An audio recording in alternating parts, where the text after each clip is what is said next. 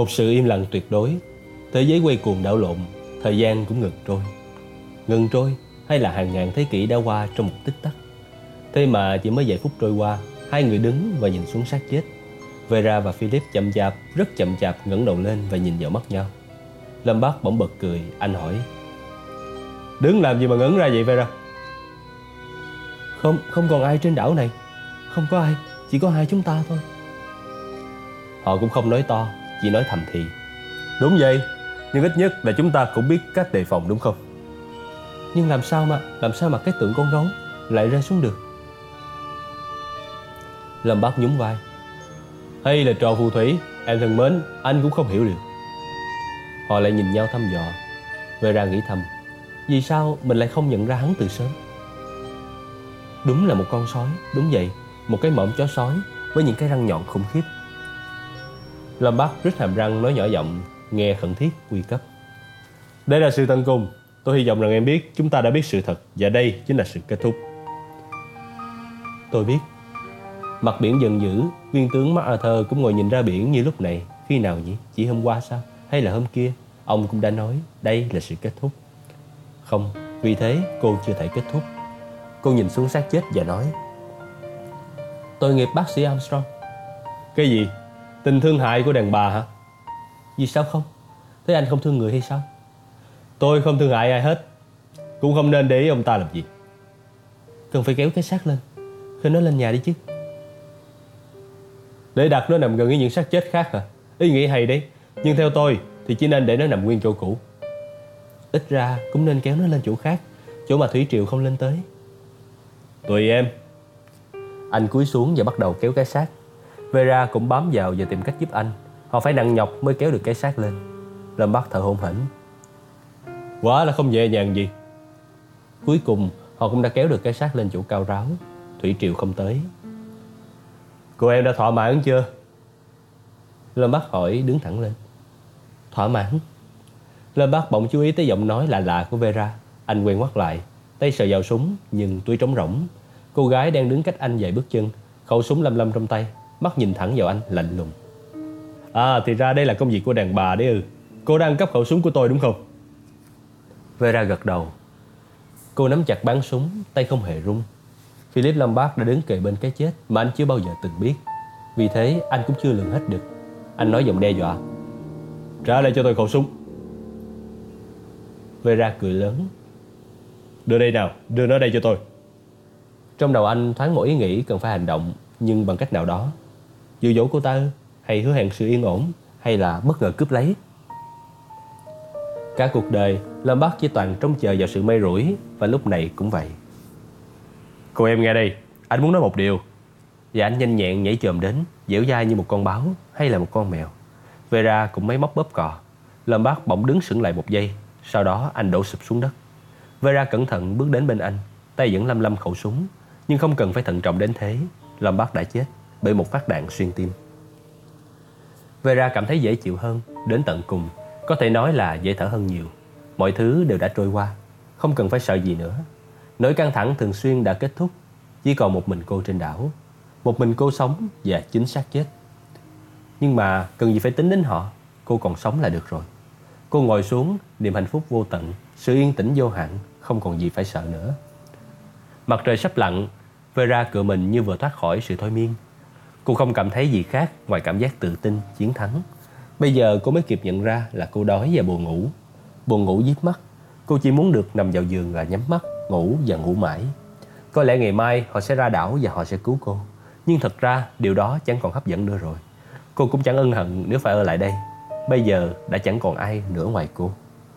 Ôi, nỗi bình yên vĩnh viễn. Cô đứng lên và nhìn về phía tòa nhà. Cô không cần phải đề phòng gì nữa.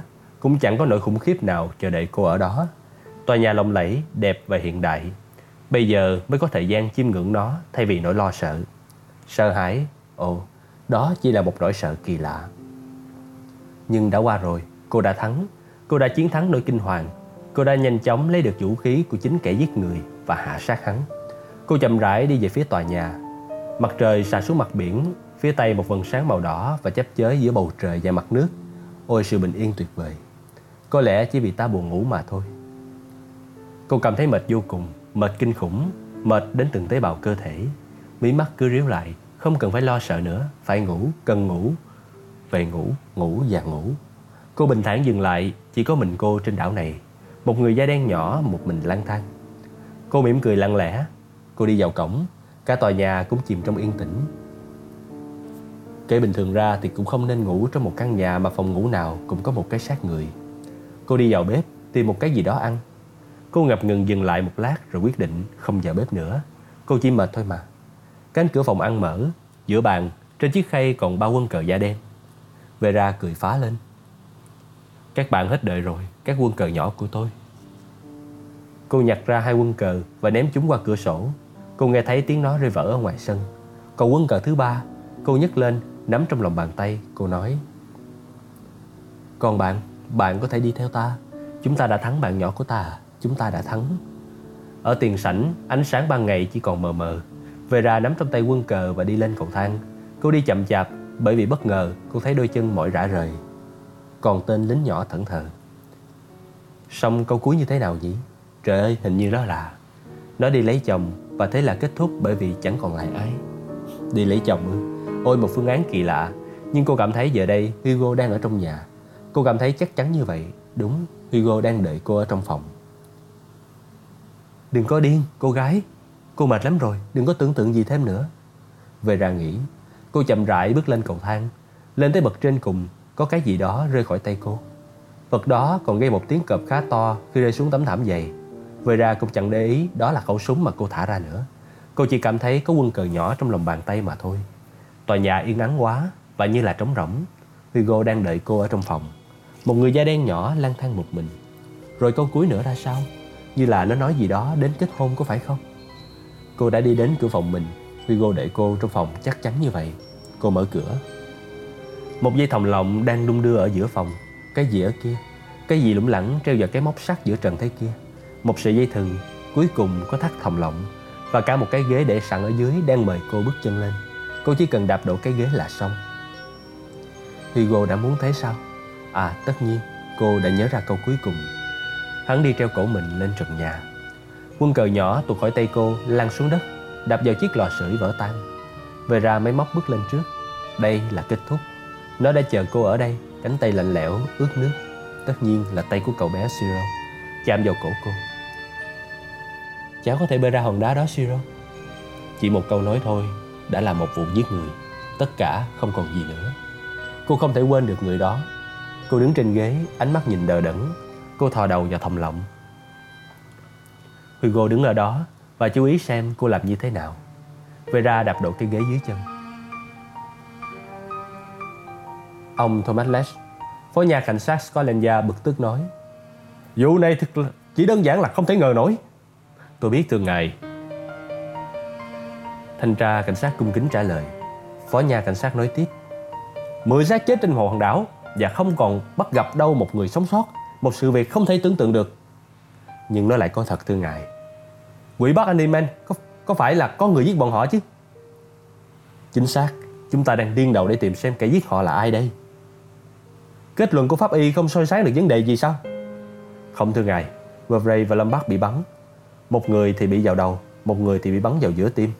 Bà Brent và Marston chết vì thuốc độc. Bà Roger thì bị chết vì uống thuốc ngủ quá liều. Ông Roger thì chết vì bị rìu bổ vào đầu. Lorraine bị ném dở đầu. Bác sĩ Armstrong chích đuối, Tướng mắt Arthur bị đập vào gáy, Còn Vera thì treo cổ. Phó nhà cảnh sát rùng mình. Tất cả là một câu chuyện kinh tởm. Ông ngẫm nghĩ vài phút rồi lại tức giận nói, Tóm lại, Chỉ có thể khẳng định được là những người sống trên bờ biển Sticker Heaven Không có ý kiến gì cho cuộc điều tra cả. Quỷ tha mà bắt họ đi, Họ phải biết một chút gì đó chứ. Họ là những người cư dân hiền lành Họ chỉ biết rằng có một người tên là Owen mua đảo. Tất cả họ chỉ biết có vậy. Vậy thì ai là người ra các chỉ thị, Tiếp tế ra đảo, Giải quyết các vấn đề tài chính của đảo? Có một người do Thái tên là Isaac Morris. Vậy lão ta khai thế nào? Lão ta đã không còn nói được nữa, thưa ngài. Lão ta đã chết. Phó nhà cảnh sát nhíu mày. Vậy thì chúng ta biết gì về lão Isaac Morris? Tất nhiên chúng ta biết về lão. Morris không phải là một ông lớn cầu toàn khó tính. Ba năm trước đây, lão có một cổ phần ở gia đình Benito. Chúng ta biết chắc chắn vậy nhưng không thể chứng minh nổi. Lão ta có dính líu vào các vụ ma túy nhưng chúng ta cũng không có bằng chứng luôn. Morris là một con cáo già rất tranh mảnh, cẩn thận. Vậy lão ta là người điều hành đằng sau vụ đảo người da đen ư? Dân, chính lão đã làm cho sự mua bán các đảo đó trở nên rắc rối. Nhưng lão ta cũng không giấu giếm rằng lão đã góp một phần ba số tiền để mua đảo. Bộ Tài chính có cung cấp được cho chúng ta tí gì về những vấn đề đó hay không? Không thưa ngài, ngài cần phải hiểu lão Morris. Lão rất biết phù phép vào các con số để cho các kế toán giỏi nhất nước cũng không thể hiểu nổi. Chúng ta đã có kinh nghiệm trong vụ Bemito rồi đấy. Lão đã hoàn toàn xóa sạch dấu vết. ngài sẽ thở dài, Man vội nói tiếp. Ở bờ biển Stickle Heaven, tất cả mọi việc đều do Morris điều hành. Tất nhiên là nắp dưới một cái tên là ngài Owen. Lão ta kể với những người dân ở trên bờ là họ định làm một thử nghiệm gì đó, xem con người có thể sống được trên một hòn đảo bị bỏ rơi hay không. Và lão đã thuyết phục được những người dân chài là đừng để ý đến những sự báo tin của đảo và không phản ứng cứu gì nếu như họ có tín hiệu cấp cứu từ đảo. Và thế là anh muốn kể cho ta nghe cái bọn dân chài ấy không nghi ngờ gì hả? Xin ngài đừng quên rằng đảo người da đen đầu tiên là do một triệu phú trẻ tuổi người Mỹ mua, ông Elmer Robson, người thường xuyên mời đến đảo những người kỳ quặc của giới nhà giàu. Những người dân địa phương không có quyền nghi ngờ và dập ngó gì họ cả. Lâu dần họ cũng quen đi với tình trạng đó và họ hiểu dù bất cứ việc gì xảy ra trên đảo, dù khó tin đến đâu thì cũng vẫn là bình thường, tự nhiên và họ không được phép để ý tò mò. Phó nhà cảnh sát cao có nhắc lại rằng điều đó cũng có lý. Men tiếp. Fresh Narakot, người dân trà đã chở thuyền cho những người kia ra đảo, có nói một điều gì đó làm vấn đề rõ ràng hơn. Đó là anh nhận xét nhóm người ra đảo ấy. Không phải là loại khách của nhà triệu phú, nhưng Narakos đã nhận được lệnh của ông Morris là chở họ ra đảo. Sau đó anh có nhận được tín hiệu SOS của đảo, nhưng không được phép can thiệp. Theo anh ta thì những người ra đảo hoàn toàn bình thường và trầm lặng. Vậy khi nào thì Narakot cùng dân chạy ra đảo? Sáng ngày 11, trên một cây sồi cao, họ nhận được tín hiệu SOS, nhưng ngày hôm đó không thể cho thuyền rời bến được. Mãi đến chiều ngày 12, Narakos và các bạn dân chạy của anh mới đến được đảo. Tất cả họ đều khẳng định chắc chắn rằng không một ai có thể rời đảo được vì sau cơn bão biển còn nổi sóng rất lớn. Không có một ai bơi vào đất liền được sao? Đảo ở cách đất liền một dặm, biển động, sóng dữ dội và cũng có nhiều người chú ý đến đảo, không có ai bơi về được. Vậy còn cái máy hát và cái đĩa tìm thấy trong nhà Nó thế nào? Bộ không thể lần theo được dấu vết gì của nó sao? Tôi đã thử thưa ngài. Đĩa được đặt mua ở một công ty thu đĩa cho nhà hát và các xưởng phim. Công ty này đã làm theo đơn đặt hàng và gửi đến ngài Owen Địa chỉ của Isaac Morris. Và họ cũng chỉ biết rằng Đó là một đoạn cần thiết cho một vở kịch mà thôi. Và họ cũng chỉ được đặt thu một đĩa duy nhất Theo lời khách hàng chuẩn bị sẵn thôi Sau đó họ gửi trả chủ nhân cả đĩa lẫn đoạn băng ghi âm. Trong để nói những lời kết tội như thế nào? Bây giờ thì chúng ta sẽ biết điều đây. Tôi đã cẩn thận làm theo những lời kết tội trong đó Và tôi cũng đã biết những điều cơ bản. Tôi bắt đầu từ vợ chồng Roger Những người đến đảo đầu tiên. Trước đây họ là người hầu của bà Brady. Bà Brady đã bị chết rất bất ngờ. Gặp bác sĩ điều trị cho bà Brady thì chúng ta không thu được kết quả cụ thể. Nhưng theo bác sĩ thì chắc chắn bà Brady không bị đầu độc chết nhưng sự việc cũng rất khó hiểu chỉ có thể kết luận được qua vụ này là bà Brady chết do sự cẩu thả của vợ chồng Roger. Nhưng bác sĩ nói rằng điều đó không thể là bằng chứng được. Còn sau đó thì đến thẩm phán Murray. Ông này thì không có vấn đề gì ngoài việc ông ta đã kết án tử hình cho Satan. Theo hồ sơ lưu, thì Satan là một kẻ phạm tội mà tội của hắn không thể tranh cãi được. Nhưng sau khi hắn bị treo cổ thì người ta lại nhắc tới những chứng cứ phản bác. Người ta lôi ra bàn cãi vụ này. Cứ 10 người thì 9 người khẳng định rằng Satan vô tội Lời buộc tội trước đây của thẩm phán là không vô tư và có thành kiến. Vera Layton là một cô giáo. Cô đã làm nữ gia sư cho một gia đình mà đứa trẻ cô trông coi lại bị chết đuối. Nhưng theo kết luận chung thì cô không có trách nhiệm gì vào vụ này. Thậm chí còn có những hành động rất đáng biểu dương. Cô đã quên mình bơi theo em bé để cứu nó. Đến nỗi chính cô cũng suýt chết đuối và người ta đã phải vớt cô từ dưới nước lên. Rồi, nói tiếp đi. Bác sĩ Armstrong là một nhân vật mà chúng ta biết rất rõ bởi ông ta có phòng khám bệnh ở Harley. Ông là một công chức trung thực và đáng kính. Chúng ta không thể tìm thấy dấu vết gì về tội lỗi của ông ta. Thực ra, ông cũng có mẫu cho một người đàn bà tên là Gliss vào năm 1925 khi ông đang làm việc ở bệnh viện Litmore. Người đàn bà này bị bệnh viêm phúc mạc và bà ta đã chết ngay trên bàn mổ. Cũng có thể do ca mổ không thành công, bà ta đã chết. Nhưng sự vụng về của một bác sĩ thì không thể trách tội được.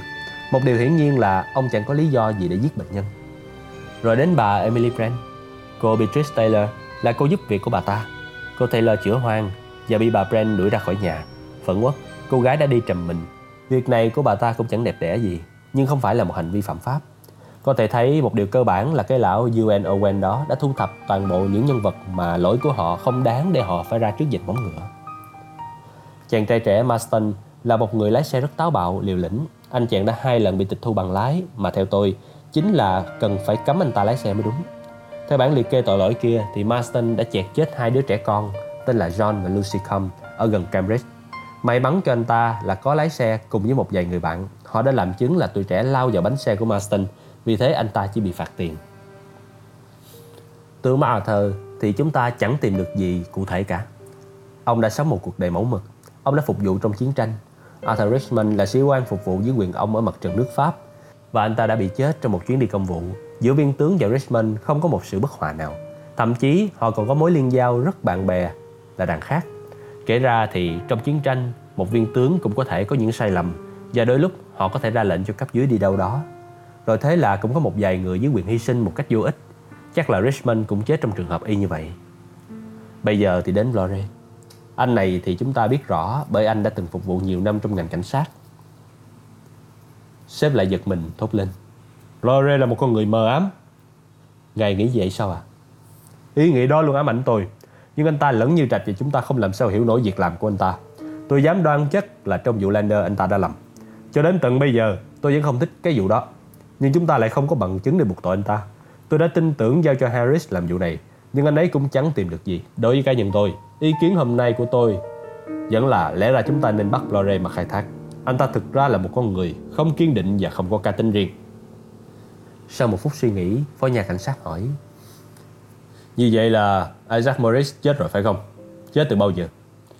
Điều này thì tôi nắm được thưa ngài Isaac Morris đã chết đêm mồng 8 tháng 8 Hắn ta đã uống quá liều thuốc an thần Và không thể xác định được hắn tự tử hay là vô ý mà bị chết Cậu có muốn nghe ý kiến của tôi không man? Tôi muốn thưa ngài Cái chết của Morris rất đúng lúc và hợp thời cho một người nào đó. Tôi cũng nghĩ là ngài sẽ nói thế. Quỷ thật Một vụ ma quỷ thực thi hay sao Không thể tương tượng nổi. Mười con người bị giết trên một hòn đảo trọc Mà chúng ta lại không hề biết ai làm việc đó. Vì sao và làm cách nào? Thực ra thì cũng không hoàn toàn như vậy thưa ngài. Chúng ta cũng có biết nhiều đấy chứ. Chúng ta biết cái kẻ làm việc đó là một người điên. Hắn có ý nghĩ ngông cuồng và phục vụ sự thật. Hắn đã thu thập những người đến để giết Toàn là các trường hợp không bị pháp luật trừng trị. Hắn gọi cho đủ 10 người Và cũng chả cần biết họ có đáng tội hay không đáng tội. Không cần biết ư? Tôi cứ có cảm giác là Man kính cận lắng nghe ông nói Nhưng chợt ông bỏ lửng câu nói lắc đầu. Thôi cậu cứ nói tiếp đi. Bỗng nhiên trong một tích tắc Tôi thoáng phát hiện ra điều gì đó. Tôi cứ tưởng đó chính là bí ẩn của câu đó Nhưng mà nó dục hiện ra rồi dục tắt thôi. Nói tiếp đi. Mười con người như tôi tìm thấy là 10 người đã bị giết Ai giết họ? Một kẻ có tên là UN Owen đã vạch ra kế hoạch. Việc đầu tiên là phải tập trung họ ra đảo Cách ly với loài người. Đó là một trò phù thủy xuất sắc Nhưng cũng cần phải giải thích thêm. Nếu như kẻ giết người không có mặt trên đảo Thì cũng không thể tiến hành phi vụ ấy được. Vậy thì chỉ có một khả năng duy nhất Đó là kẻ giết người phải là một trong 10 người kia. Chúng ta cần phải suy nghĩ nhiều để gỡ rối vụ này. Đầu tiên, mọi việc không rối rắm gì cho lắm Bởi chúng ta có đọc nhật ký của Vera. Brand, thẩm phán Rebray cũng có viết một vài dòng Tuy khô khan ngắn gọn nhưng cũng có thể hiểu được Blore cũng viết diễn biến một cách chính xác Anh ta đánh dấu thứ tự chết như sau Marston, bà Roger, Mark Arthur, Roger, Brand, Murray Còn trong nhật ký của cô Vera có ghi rõ Sau khi thẩm phán Murray chết Thì đêm đó bác sĩ cũng bỏ nhà đi Blore và Lombard theo sau dò xét trong cuốn sổ ghi của Blore cũng có ghi tiếp một dòng Armstrong biến mất. Đó từ ngày. sau những điều như vậy, chúng ta cần tính đến tất cả. Theo như tôi xét đoán thì có thể tìm được cách phá án. Ngài còn nhớ bác sĩ Armstrong bị chết ngạt trong nước. Giả dụ chính Armstrong là kẻ giết người, thì cái gì ngăn cản ông ta giết nốt những người khác mà lại đi tự tử lao mình xuống biển chết kẹt vào khe đá? Hay là ông ta định nhảy xuống biển bơi vào đất liền? Có thể thấy giả thiết đó không đúng. Còn chúng ta hãy xem xét lại kết luận của bác sĩ pháp y sáng ngày 13 tháng 8. Cũng chẳng ít gì được nhiều lắm. Họ chỉ xác định được là những người này đều đã chết khoảng 36 giờ, thậm chí là còn lâu hơn. Bác sĩ Armstrong còn bị ngâm trong nước từ 8 đến 10 giờ trước khi bị sóng đánh lên bờ. Như vậy, Armstrong phải chết vào đêm ngày 10, rạng ngày 11. Để tôi thử đoán nguyên do cái chết nhé. Chúng ta tìm thấy ông ta trong tình trạng xác chết nằm trên bờ. Xác ông ta lúc trước đã bị kẹt vào giữa khe đá, nhưng mảnh quần áo rách và tóc vương lại ở đó cho chúng ta biết như vậy. Như vậy là xác ông ta đã nổi vào lúc 1 giờ sáng ngày 11. Sau đó khi bão đã dứt thì thủy triều không thể lên tới đó. Như vậy có thể rằng Armstrong chết trước ba người kia. Sau khi chết mới bị ngâm trong nước biển. Có điều xác chết không thể trượt lên bờ được. Có người đã kéo xác Armstrong lên bờ, chỗ mà thủy triều không lên tới. Như vậy, sau khi Armstrong chết thì còn lại những ai trên đảo? Buổi sáng ngày 11 khi Armstrong biến mất, thực ra là đã chết, thì còn lại ba người, Lombard, Blore và Vera. Lombard bị bắn chết, xác chết nằm cách xác Armstrong không xa. Vera treo cổ trong phòng ngủ, Blore nằm ở hiên nhà. Anh ta bị khối đá bằng cẩm thạch ném vào đầu. Đây chính là bức tượng có gắn đồng hồ và nó được ném từ cửa sổ một phòng trên gác xuống. Cửa sổ phòng ai? Cửa sổ phòng của Vera. Thế đấy, giờ chúng ta xem xét ba trường hợp. Đầu tiên là Philip Lombard. Cứ giả thiết chính Lombard đã ném tảng đá cẩm thạch vào đầu Lore. Sau đó lại dụ dỗ ép Vera treo cổ. Rồi sau đó anh ta ra bờ biển và tự dẫn. Nhưng như vậy thì ai đã lấy đi khẩu súng? Chúng ta lại tìm được khẩu súng ở trong nhà. Ở trên đầu cầu thang sát cả phòng thẩm phán. Vậy trên súng có để lại dấu tay gì hay không? Có thưa ngài, nhưng mà lại chúa. Tôi hiểu cậu định nói rằng trước hết là cô ta đã bắn lầm bác, lấy khẩu súng vào nhà, ném tảng đá vào đầu Lore và sau đó tự treo cổ mình lên. Cũng có thể là như thế, nếu không có một chi tiết bất ngờ. Trong phòng cô gái có một cây ghế, trên mặt ghế còn in dấu bùm ở gót giày của cô gái. Như vậy, cô ta phải đứng lên trên ghế, chui cổ vào thòng lọng, sau đó đá cái ghế đổ chứ. Nhưng mà cây ghế lại không bị đổ. Nó được dựng sát vào tường nghiêm chỉnh như các cái khác. Như vậy, sau khi Vera chết, vẫn còn lại một ai đó. Còn bây giờ, tính đến Flore, không thể nào suy tính rằng Flore bắn lâm bác chết, treo cổ Vera xong lại đi vào nhà và tự vứt tảng đá xuống đầu mình được. Việc đó khác nào là hành động tự nắm lấy tóc mình lôi lên. Như vậy không thể kết luận Flore làm. Mà anh ta cũng không phải thuộc loại người có thể tự tử hoặc dễ dàng dấn thân vào cái chết. Đúng vậy. Thế thì còn một người nào khác ở trên đảo sau khi mọi người đã chết hết. Người đó đã bay hơi sau khi làm xong việc. Nhưng hắn đã đi đâu? Những người dân chài khẳng định rằng trước khi thuyền cấp cứu đến đảo, ở đảo không có một ai về được đất liền. Hay là... Anh đính bật men thở dài và lắc đầu. Anh cúi xuống dần ngẫm nghĩ xem ai có thể giết được bọn họ. Một ngư dân tên là Emma Jane đã giết được một cái chai trong đó có một bức thư viết tay. Thư này được gửi đến nhà cảnh sát Scotland Yard. Tôi đã hiểu từ rất sớm là trong con người tôi luôn luôn chứa đầy mâu thuẫn. Tôi có một cái thú say mê đầu tiên không gì có thể chữa được. Đó là tôi thích dịch ra các kế hoạch phiêu lưu lãng mạn. Tuổi thơ của tôi luôn luôn trôi qua trong sự hồi hộp mỗi khi đọc các tiểu thuyết phiêu lưu kỳ thú tôi thường bắt trước. Cho thư từ quan trọng vào chai, gắn si rồi thả xuống biển. Và bây giờ đây, tôi cũng chọn phương pháp đó. Tôi viết tất cả lời tự thú vào giấy này, rồi bỏ vào một cái chai, gắn xi vào, và tôi thả nó xuống biển. Theo tôi, chỉ có một phần trăm khả năng người ta vớt được cái chai này và được đọc những lời bộc bạch này. Có như vậy thì mọi việc mới rõ ràng, dễ hiểu. Phải chăng tôi đã quá tự tin, đề cao khả năng thực hành nhiệm vụ của mình. Nhưng có lẽ nếu không được đọc cái thư này thì không ai có thể hiểu nổi bức màn bí mật của vụ giết người tập thể ấy.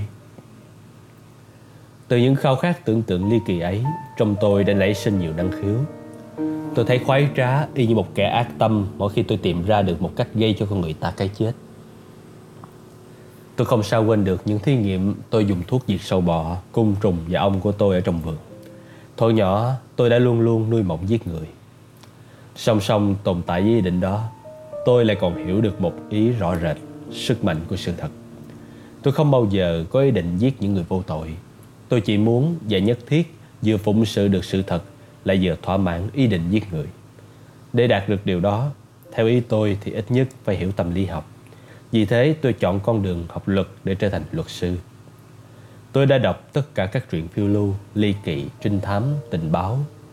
Và tôi luôn luôn suy nghĩ để tìm ra các cách giết người tài tình hơn nữa so với các nhân vật trong truyện. Và tôi lấy đó làm thú vui giải trí. Thời gian trôi qua, tôi đã là chánh án. Nhưng không ai biết được ý định nung nấu này trong tôi. Làm trong ngành này, tôi cực kỳ thích thú khi nhìn thấy các bị cáo của tôi giật giả, dãy dụa, kêu xin trước vành móng ngựa. Mà nói bất hạnh thì cứ đến rất từ từ, chậm rãi. Nói như vậy các vị cũng đừng có quên rằng tôi không thích thú gây đau khổ chết chóc cho những người vô tội. Ít nhất có hai trường hợp được tòa án tha bổng Vì theo tôi, bị cáo vô tội. Tôi đã giải thích, chứng minh cho tòa thấy điều đó để tha họ. Nhưng mà lại Chúa, cảnh sát của chúng ta thường rất công bằng và nhanh nhẹn, nên đa số những kẻ bị bắt ra trước vành móng ngựa chính là những kẻ có tội. Tôi nhắc lại trường hợp của Edward Shelton. Sự hiện diện của hắn ta đã gây ra sự nhầm lẫn rất lớn cho tòa. Mọi người có cảm tưởng tốt về hắn. Nhưng riêng tôi, tôi lại không lầm. Mặc dù các chứng cứ không đủ sức thuyết phục, song dựa vào cách đoán nhận tâm lý và vào các kinh nghiệm nghề nghiệp, thì tôi tin rằng hắn ta có tội. Đó là đã khéo léo nhẫn tâm giết một bà già mà bà ta lại tin cậy hắn. Hiểu về linh cảm được việc đó nên tôi tỏ ra kiên quyết khi kết tội Và luận tội theo đúng thực chất của hành động. Tôi đã hành động theo sự thật, Nên tôi không lo ngại lương tâm lên án. Phải nói thật là cả tòa đã bị một anh chàng luật sư bào chữa đa cảm thuyết phục. Nhưng tôi đã kiên quyết không thay đổi Và chứng minh cho họ thấy tôi quyết định đúng. Một vài năm trở lại đây, Tôi cảm thấy mình có nhiều thay đổi. Càng ngày, nghị lực của tôi lại càng ít đi. Tôi lại muốn mình bị sát xử. Tôi đã say sưa yêu thích Tôi muốn tự mình giết người, Nhưng tất nhiên phải giết người một cách nghệ thuật Và có trí tưởng tượng phong phú. Tôi cảm thấy bắt buộc Bắt buộc phải giết một ai đó. Rồi thì mơ ước giết được một lúc nhiều người, Nhưng vụ giết người đó phải ly kỳ, Không ai có thể tưởng tượng nổi. Tôi đã suy nghĩ kết hợp với óc phán đoán của tôi từ thổi nhỏ. Tôi muốn giết người, Đúng vậy, Nhưng mà tôi lại gặp trở ngại lớn ngăn cản nguồn cảm hứng của tôi. Đó là tôi không thể giết được những người vô tội. Và tôi tìm ra phương cách tuyệt diệu một cách bơ ngờ nhất. Một ngày, tôi nói chuyện với một bác sĩ. Đó là một bác sĩ nam vẻ ngoài bình thường. Anh ta biết tôi làm ở tòa án và kể cho tôi nghe trường hợp kẻ giết người mà pháp luật không thể trừng trị được. Đây là một ví dụ qua lời anh ta kể. Anh ta có một nữ bệnh nhân đã già, bà ta mới chết mà theo anh ta, nguyên nhân cái chết là do hai vợ chồng người hầu của bà già ấy gây ra. Hai vợ chồng được thuê để chăm sóc bà già và chủ yếu cho bà ta uống thuốc trợ tim mỗi khi cần. Nhưng hai vợ chồng nọ đã dùng một phương pháp khéo léo để cho bà chủ chết vì không kịp cấp cứu, mà lại không thể chứng minh được họ có tội. Đó, trong cuộc sống có rất nhiều trường hợp như vậy mà pháp luật phải bó tay. Thế là tôi đã biết mình cần phải làm thế nào. Tôi quyết định sẽ tìm cho đủ một bộ sưu tầm những kẻ có tội mà không bị pháp luật trừng trị và tôi sẽ gây ra một chuỗi các vụ giết người. Hồi còn nhỏ, tôi có đọc một bài vè nói về 10 người da đen nhỏ. Thế là tôi bỏ ra 2 năm để đi tìm 10 kẻ phạm tội của riêng mình. Tôi bí mật đi thu nhặt tin tức, dò hỏi. Tôi cũng không muốn kể nhiều về những công việc mà tôi đã làm, nhưng tôi đã đi khắp, lân la hỏi chuyện mọi người và tôi đã cho vào bộ sưu tập của mình bác sĩ Armstrong khi tôi ở nhà an dưỡng. Dạo đó, tôi được nghe một người đàn bà rất căm ghét những kẻ nghiện rượu kể câu chuyện về tác hại của rượu. Vì những kẻ uống rượu dễ gây ra những bi kịch. Có một nữ y tá đã kể cho bà ta nghe là nhiều năm trước đây, ở một bệnh viện, một bác sĩ mổ đã làm chết bệnh nhân ngay khi đang ở trên bàn mổ chỉ vì ông bác sĩ đó say rượu. Tôi khéo léo hỏi xem nữ y tá đó làm ở bệnh viện nào và tôi tới đó tìm các số liệu tôi cần Cũng chẳng khó khăn gì lắm Để tôi biết được tên bác sĩ Armstrong Tên bệnh nhân và ngày chết của bà ta. Còn với tướng MacArthur Thì tình cờ tôi ngồi trong một câu lạc bộ tán gẫu Với một sĩ quan đã về hưu. Và thế là ông ta đã kể lại những chuyện rất riêng tư của MacArthur và Richmond. Khi tôi tiếp xúc với những người đi chinh chiến ở châu Phi trở về, Thì tôi biết được những hành vi của Philip Lombard. Còn câu chuyện của bà Brent và cô hậu bất hạnh của bà thì tôi lại được một người phụ nữ có tuổi kể cho nghe khi bà ta gặp tôi trên đảo Majorca. Về Anthony Marston thì cũng có nhiều người lâm vào hoàn cảnh giống anh ta. Nhưng tôi chọn anh ta vào bộ sưu tập bởi vì anh ta hoàn toàn không ân hận, không thấy đau xót cho những đứa trẻ bị chết. Và tôi cảm thấy cuộc đời anh ta sẽ rất vô nghĩa và không xứng đáng được sống. Tôi tìm thấy Blore trong một buổi tối ngồi nói chuyện với các đồng nghiệp của tôi về vụ Lander. Khi biết anh ta kết tội oan cho Lander Tôi cho rằng đó là một việc làm nghiêm trọng Một cảnh sát phải bảo vệ luật pháp Thì cần trung thực Vậy mà lợi dụng lợi thế của anh ta Đã báo cáo sai về Lander Cuối cùng Tôi tìm được Vera khi tôi đi tàu khách trên biển Thái Bình Dương một đêm khuya. Trên bon tàu chỉ có tôi và một chàng trai đẹp dáng, trẻ trung tên là Hugo Hamilton ngồi hút thuốc. Hugo thật bất hạnh. Anh ta đã cố tìm sự quên lãng trong rượu. Lúc đó anh ta đang ngà ngà say và thấy tin cậy tôi. Thế là cũng chẳng mất công lắm. Tôi đã khiến anh ta bộc bạch tâm sự. Cho đến tận bây giờ, tôi vẫn nhớ những lời anh ta nói. Ông nói đúng, để giết người không nhất thiết phải cần đến thuốc độc, dao súng. Tôi biết một cô gái, phải nói là tôi yêu cô ấy. Trước đây tôi đã yêu cô ấy say đắm, yêu phát điên lên. Lạy Chúa, nhiều khi tôi cảm thấy như vậy, quỷ bắt nó đi. Đúng là địa ngục. Vậy đó, nhưng mà cô ấy đã giết người. Vì tôi, tôi không dám tin vào điều đó. Ôi đàn bà là quỷ dữ. Mà trong trường hợp này, quỷ dữ đội lớp một cô gái trẻ trung xinh đẹp có học thức. Ai có thể tin cô ta đã làm như vậy? Cô ta mang một đứa trẻ ra biển, Cho nó bơi ra xa và nó đã chết đuối. Ai mà tin được? Có người phụ nữ nào lại như thế kia chứ? Anh có chắc anh là cô ta chủ tâm hay không? Hoàn toàn chắc chắn. Tất nhiên, những người khác không ai biết cả. Nhưng tôi biết, đúng cái giây phút mà tôi nhìn thấy Sau khi sự việc đã xảy ra. Tôi mới trở về, Và cô ta cũng hiểu rằng tôi đã biết việc cô ta làm. Cô ta chỉ không biết là Tôi cũng yêu đứa bé ấy. Hugo không nói gì thêm. Nhưng như vậy cũng đã đủ cho tôi tạo dựng lại mọi việc đã qua. Tôi cần phải sưu tập cho đủ 10 tội. Và tôi đã tìm thấy Morris, Gã do Thái nham hiểm. Gã là người buôn bán thuốc viện Và chính vì gã mà con gái của một người bạn của tôi đang nghiện ma túy.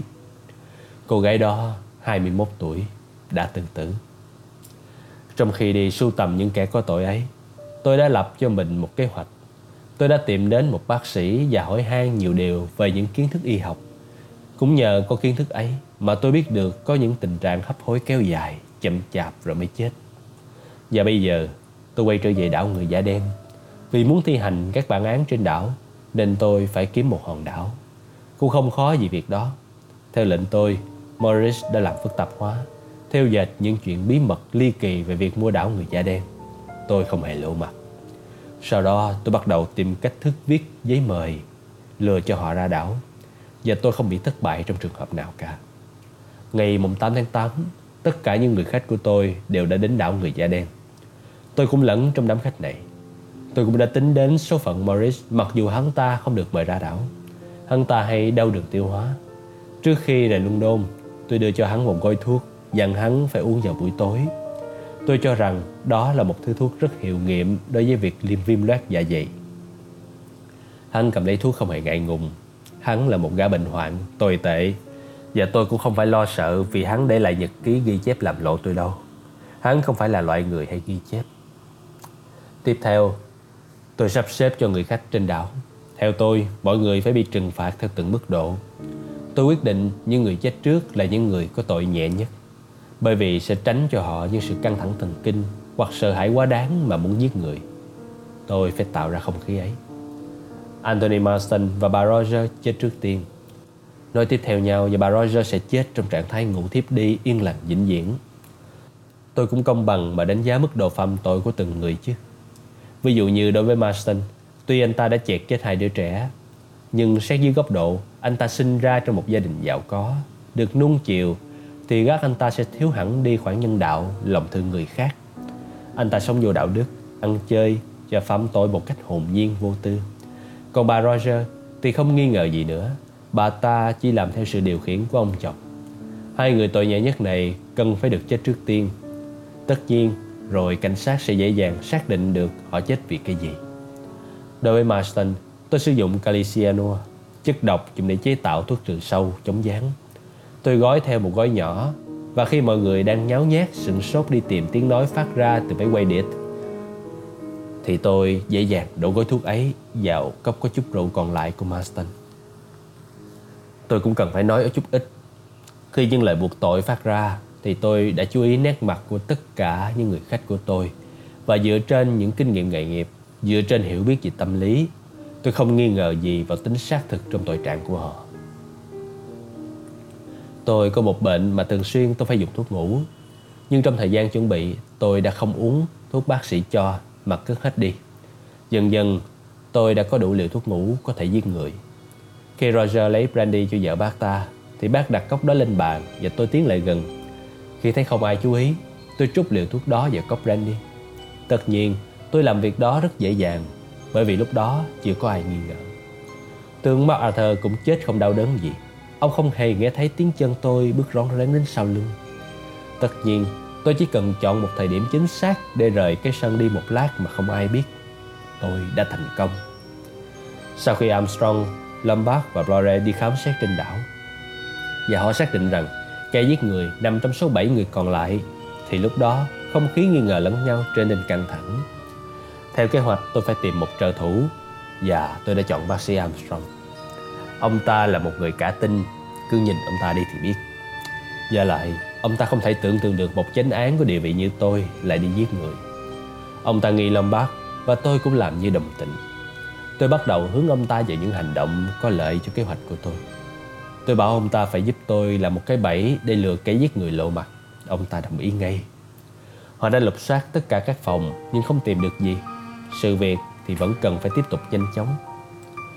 Tôi giết Roger vào sáng ngày 10 tháng 8 Bác ta đi chẻ củi nấu nước. Trong lúc bác ta cúi xuống chầm lửa, Không nghe thấy tiếng chân tôi tới gần.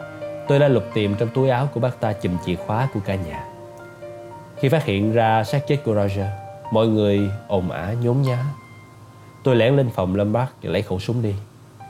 Tôi biết rằng anh ta có mang súng ra đảo Và tôi đã bắt chước phương pháp của Morris Khiến con mồi phải đuổi theo mình. Trong bữa ăn sáng Tôi đã lén đổ nốt một chút thuốc ngủ còn lại vào cốc cà phê của bà Brent. Bà ta đưa cốc cho tôi rót cà phê. Thế là khi bà ta ngồi lẻ một mình trong phòng ăn, tôi lẻn vào.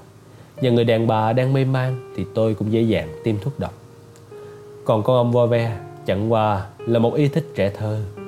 Tôi muốn làm thế để cho nó giống với các nhân vật trong bài vẽ mà thôi. Mọi chuyện xảy ra theo đúng như sự tính toán của tôi. Tôi đã trù liệu trước là họ sẽ đi lục soát các phòng vì thế khẩu súng đã được tôi cất giấu kỹ. Và lúc này, tôi cũng chẳng còn thuốc độc, Chẳng còn thuốc ngủ nữa. Bây giờ cần đến bác sĩ Armstrong. Tôi bàn với ông ta rằng tôi sẽ giả vờ bị giết. Điều này sẽ làm cho tên giết người ngạc nhiên và hắn sẽ lộ mặt. Bác sĩ tin tôi. Nhưng cái chính là khi tôi đã chết rồi, Tôi sẽ dễ bề hành động hơn. Và tôi có thể tiếp tục giết nốt họ. Armstrong đồng ý với tôi. Tối hôm đó, mọi việc diễn ra thật mỹ mãn. Tôi bôi lên trán một chút chất đỏ, Khoác tấm ni lông lụa đỏ. Đợi cuộn len tua trên đầu Và nhuộm đỏ một chùm len trước trán. Thế là xong. Hai bên tôi đặt hai cây nến, Ánh sáng yếu ớt mờ tỏ gây ấn tượng rất mạnh. Và người duy nhất đến gần tôi Chính là bác sĩ. Mọi việc đã thành công. Vera rú lên trên gác Vì cái rong biển mà tôi đã lẻn buộc vào lũng lẳng trong phòng cô.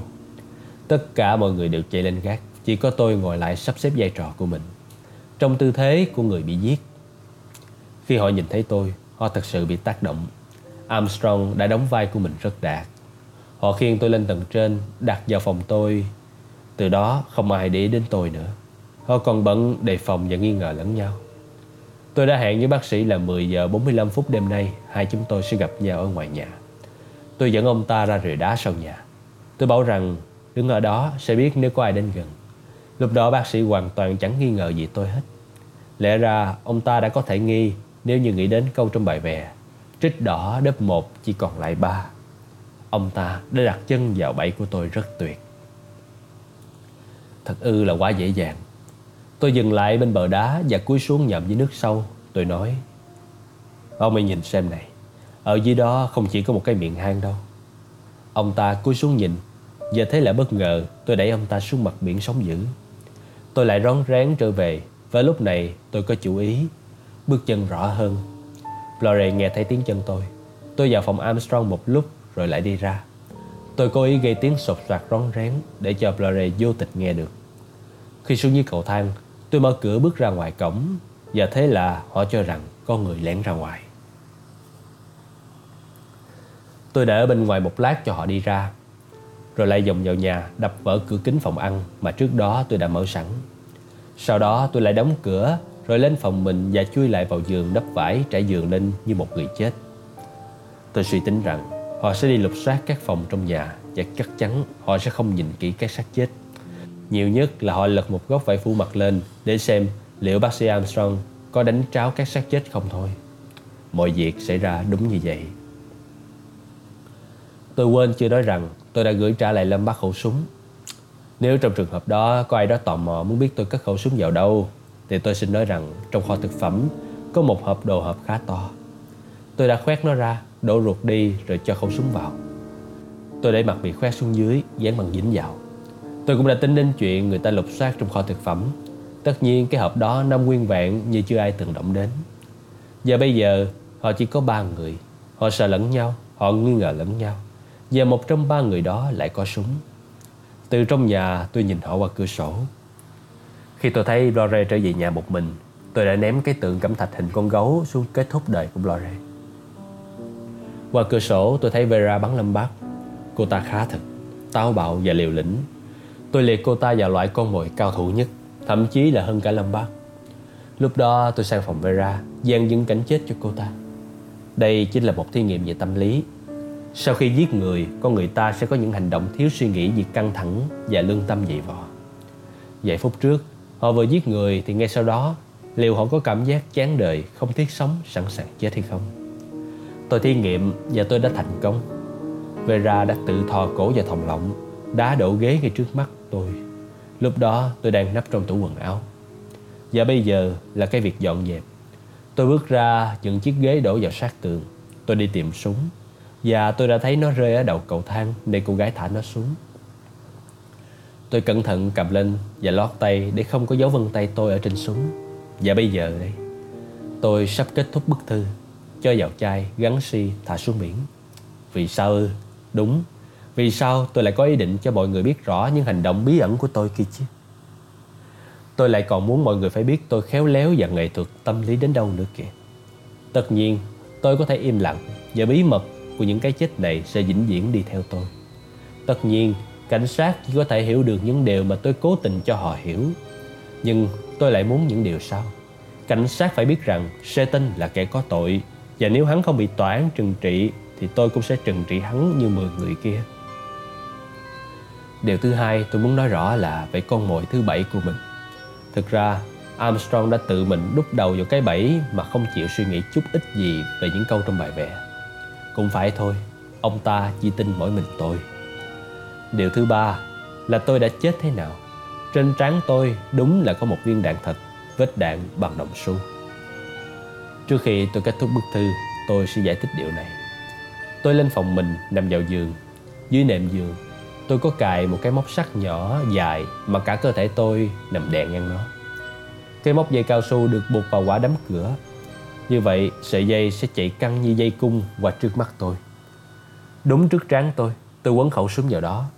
Tất nhiên là không buộc chặt. Tay tôi quấn một vòng khăn mùi xoa để nắm tay vào súng. Tôi bóp cò. Cánh tay tôi thõng xuống, khăn mùi xoa rơi xuống cạnh người tôi. Khẩu súng bật ra khỏi tay văng xuống sàn. Đầu tôi bật xuống gối, cây móc ở dưới đệm, thò tí đầu ra ngoài giường. Sẽ nhả đầu cao su đen ra. Đầu dây đó sẽ nằm hờ hững ở cạnh cửa một cách ngẫu nhiên, vô tội, không ai bị nghi ngờ gì. Đấy, mọi người sẽ tìm thấy tôi đang nằm trên giường với một vết đạn trên trán chính xác như các con mồi của tôi đã tả trong nhật ký. Tất nhiên, nếu các bác sĩ pháp y ra đảo kiểm tra, họ cũng không thể kết luận chính xác tôi vào lúc nào.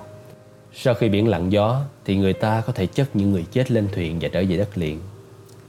Sẽ có 10 cái chết bí ẩn mà không ai hiểu nổi trên đảo người da đen nếu không bắt được bức thư này.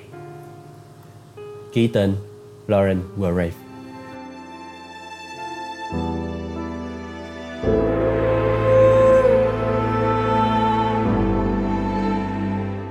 Thế là chúng ta lại vừa kết thúc thêm một tác phẩm trinh thám nổi tiếng nữa. Tác phẩm lần này đến từ nhà văn Agatha Christie và đây cũng là quyển sách đánh dấu uh, tròn 1.000 subscriber cho kênh Bookaholic của mình. Rất cảm ơn các bạn trong thời gian qua đã ủng hộ kênh Bookaholic. Mong rằng các bạn sẽ ủng hộ tiếp cho những tác phẩm sắp tới.